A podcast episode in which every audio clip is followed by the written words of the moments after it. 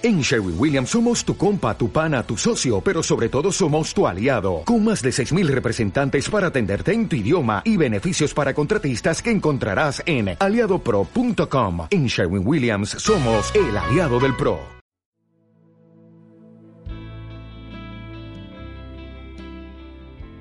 En el futuro, la tecnología ha ocupado todo, incluso la mente de las personas. Al nacer, ninguna mente puede escapar de recibir un chip que convierta a las personas en los nuevos robots. Su cerebro es controlado por el chip y les dice cómo tienen que actuar, qué se ovaciona, qué se ridiculiza y en qué tienen que destacarse. Se trata de un conjunto de normas que los hombres deben seguir para ser aceptados, si no, serán cortados, aislados y finalmente rechazados.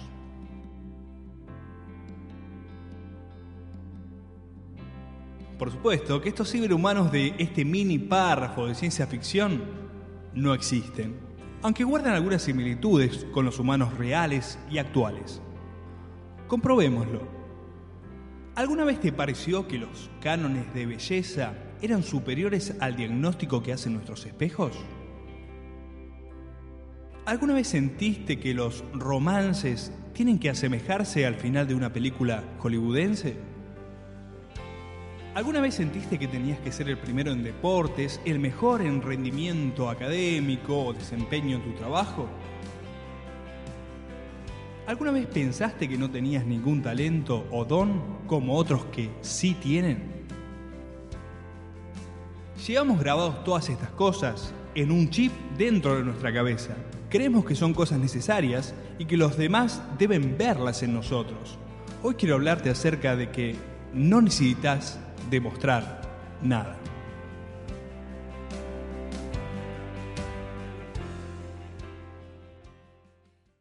¿Cuánto dice tu etiqueta?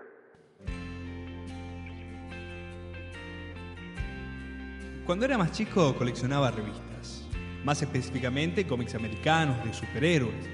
La repisa que ahora está llena de libros solía contener historietas de Marvel, DC, Image, pero el bolsillo de un adolescente no puede resistir determinadas compulsiones a la compra de colecciones enteras.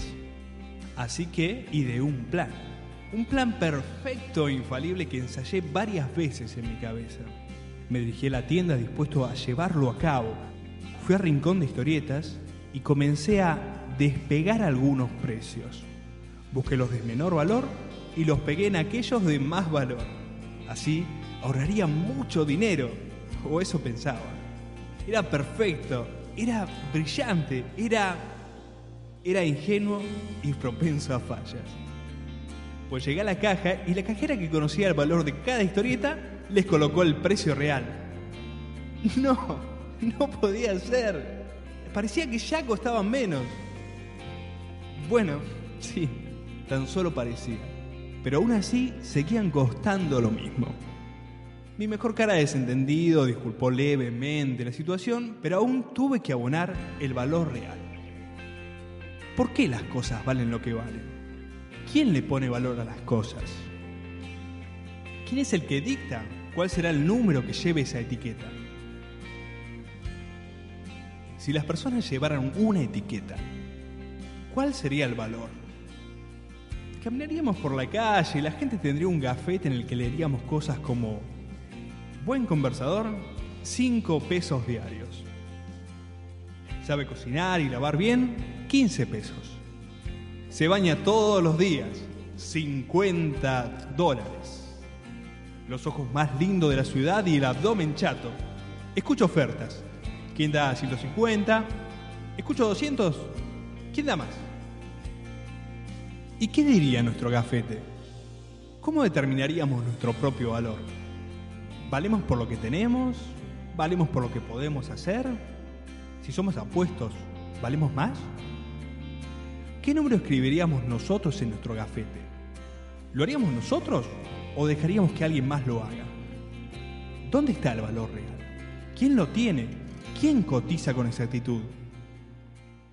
La realidad es que esta subasta ya se hizo. El pecado te puso a la venta y te compró el enemigo. Pero luego de tanto sufrimiento, tanto dolor, tanta pena, angustia, llanto y sin sentido, se escuchó la voz que dice, ¿quién da más? Y una amorosa mano se levantó, la mano divina, la mano humana, la mano perforada dijo, yo doy todo. Ese es el que cotiza con exactitud. ¿Cuánto valgo? Dios me añadió valor, precio de sangre. Y eso es realmente mucho, mucho, mucho. Una galleta para mi mejor amigo.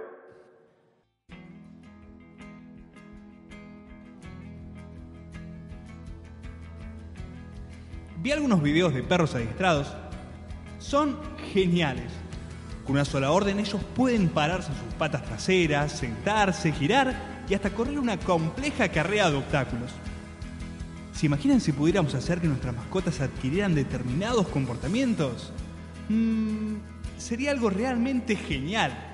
Saldríamos a pasear sin ponerle correa, no tendríamos que llevar una bolsita por si hace sus cositas en lugares no apropiados sorprenderíamos a nuestros amigos en nuestras reuniones con sus saltos tripes mortales, nos despertaría a una determinada hora, prepararía la ducha, traería la ropa del día, haría café, las posibilidades son infinitas. Pero, ¿cómo funciona todo esto? ¿Cómo funcionan las técnicas de adiestramiento? Para que un animal adquiera determinado comportamiento, es necesario, según algunas técnicas, que el animal reciba determinados estímulos externos que actúen como un refuerzo para que la conducta se adquiera, o en su defecto, un estímulo para que la conducta se disipe. Esto significa, en simples palabras, que se distra diciendo, te doy una galleta si te sentás, te pego con la vara si no.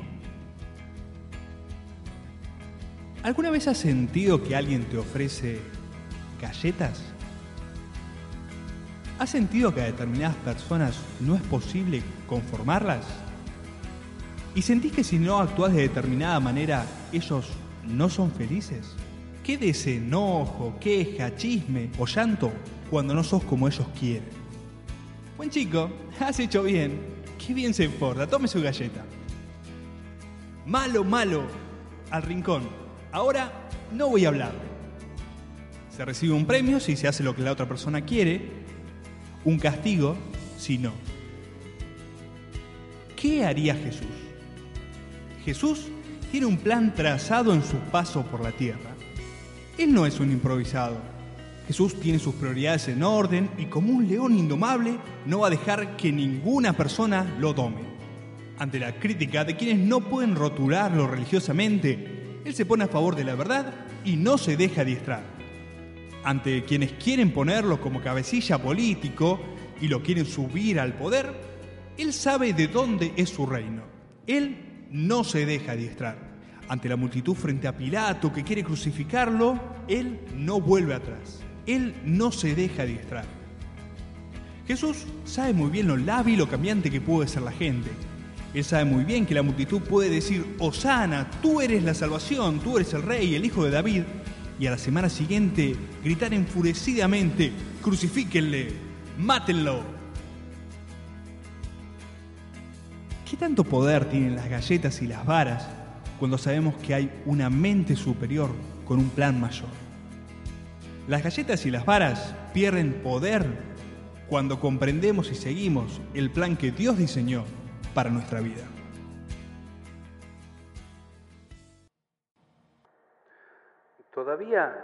No puedo.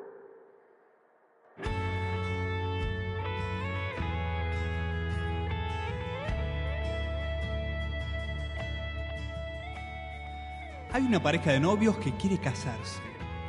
Ambos están de acuerdo con ello. Ella lo ama, él lo ama. Entonces el muchacho dice, no me puedo casar contigo, al menos todavía. Primero, tengo que ganar el campeonato de fútbol. Tengo que aprender a tocar mejor el teclado. Todavía no me puedo casar. Tengo que recibirme de estudios teológicos y tengo que emprender la difícil misión de ganar la aprobación de mi suegra. Todavía no me puedo casar. Tengo que ser el primer cristiano en la ciudad en ganar un Oscar, un Grammy y llegar a la luna. Ella lo mira confusa, pero con tanto amor, y dice, yo te amo, no tenés que hacer nada, puedes casarte conmigo así como estás.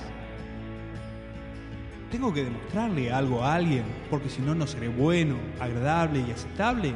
O si no, no me sentiré bien. ¿Demostrar a quién? ¿A mí? ¿Al otro? ¿A Dios? De chicos aprendemos a ser medidos por otros. Vamos a la escuela y sacamos un 2, 4, un 6 y pensamos que yo soy ese 2, ese 4, ese 6. Que somos un número, que somos medibles.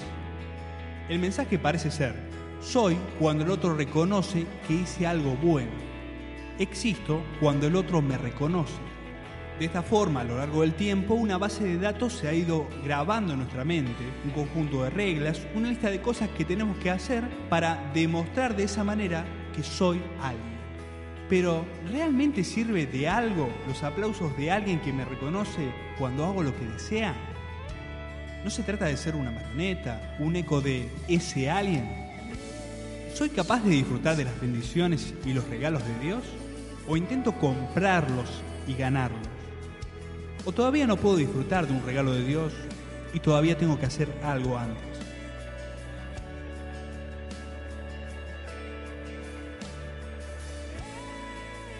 No hay acto requerido para el amor. La Biblia dice, con amor eterno te he amado. Eso fue antes de que pudiera gatear, decir mi primera palabra, caminar o sacar mi primera buena calificación. Las acciones no condicionan el amor de Dios por nosotros. No hay acto requerido para ser aceptados. Mejor dicho, no podemos hacer los actos requeridos para ser aceptados. Como Dios sabe esto, hizo que alguien más los hiciera por mí. Jesús. Los actos de Jesús me hacen aceptado.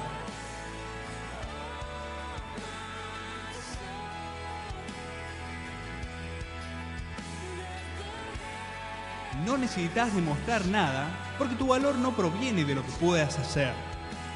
Tu cotización subió cuando Dios pagó el precio más alto por vos. Si no necesitas demostrar nada, la gente no podrá controlarte para lograr sus fines personales y nadie te podrá desviar de concretar el plan de Dios para tu vida. No necesitas demostrar nada porque Dios no lo pide. No hay acción que podamos hacer para sorprender o impresionar a Dios. No necesitas demostrar nada, se dice en positivo, Dios te ama con amor eterno. No necesitas demostrar nada porque Dios te acepta en Jesús.